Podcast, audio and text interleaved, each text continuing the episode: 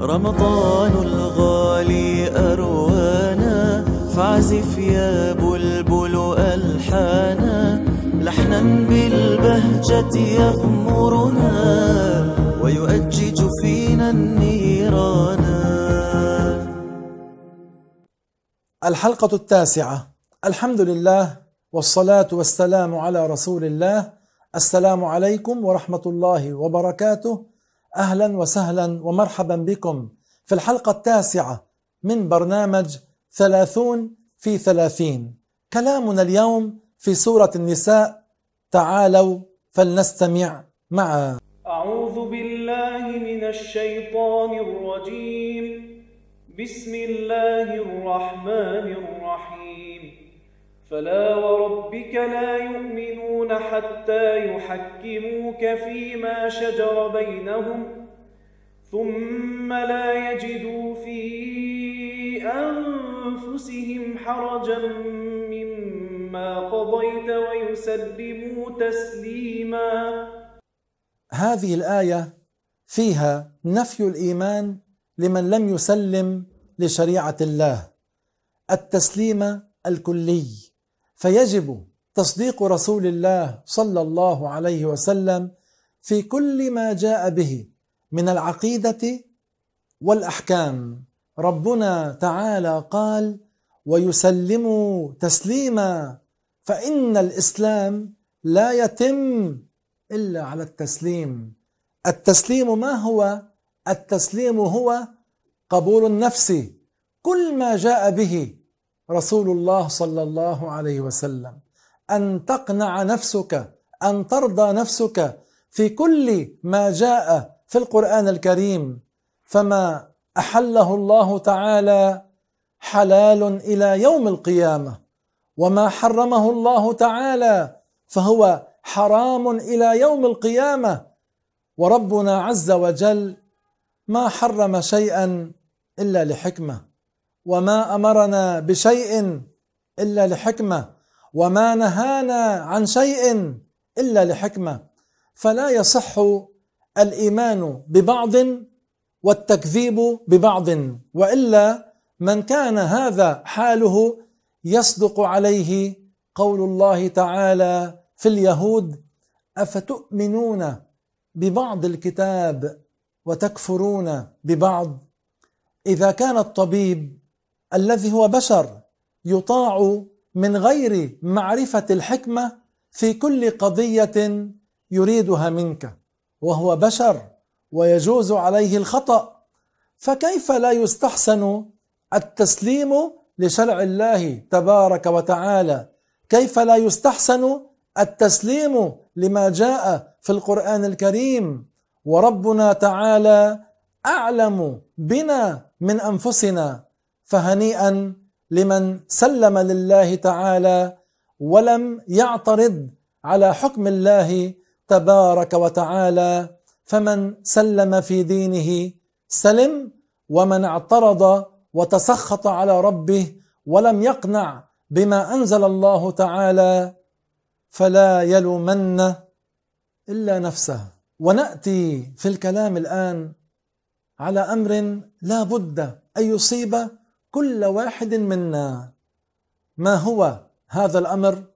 فلنستمع معا.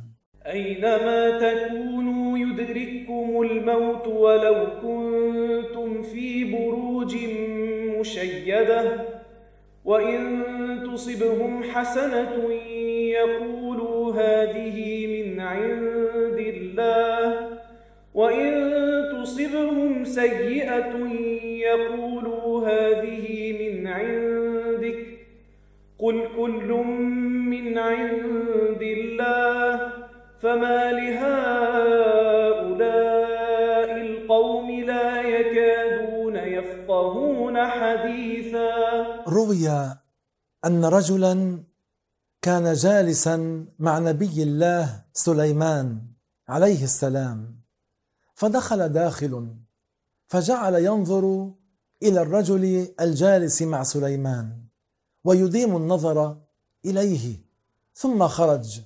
فهذا الرجل سأل نبي الله سليمان قال له يا نبي الله من هذا الداخل الذي كان ينظر إلي ويديم التحديق في؟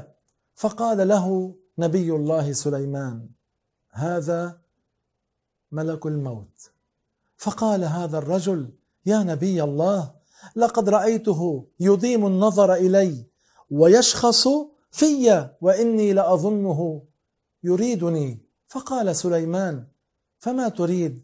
قال يا نبي الله أريد أن تأمر الريح فتأخذني فتلقيني في أبعد جزائر البحر. فأمر نبي الله سليمان الريح أن تنقله. فنقلته إلى أبعد جزيرة في الأرض. فنزل هناك. فلما استقر هناك جاء ملك الموت عزرائيل وقبض روحه. ثم عاد ملك الموت إلى سليمان. فنبي الله سليمان سأله قال له رأيتك تديم النظر إلى جليسي قال نعم كنت أتعجب منه لأني أمرت أن أقبض روحه في مكان بعيد في وقت قريب ورأيته جالسا عندك. نعم الموت باب وكل الناس داخله.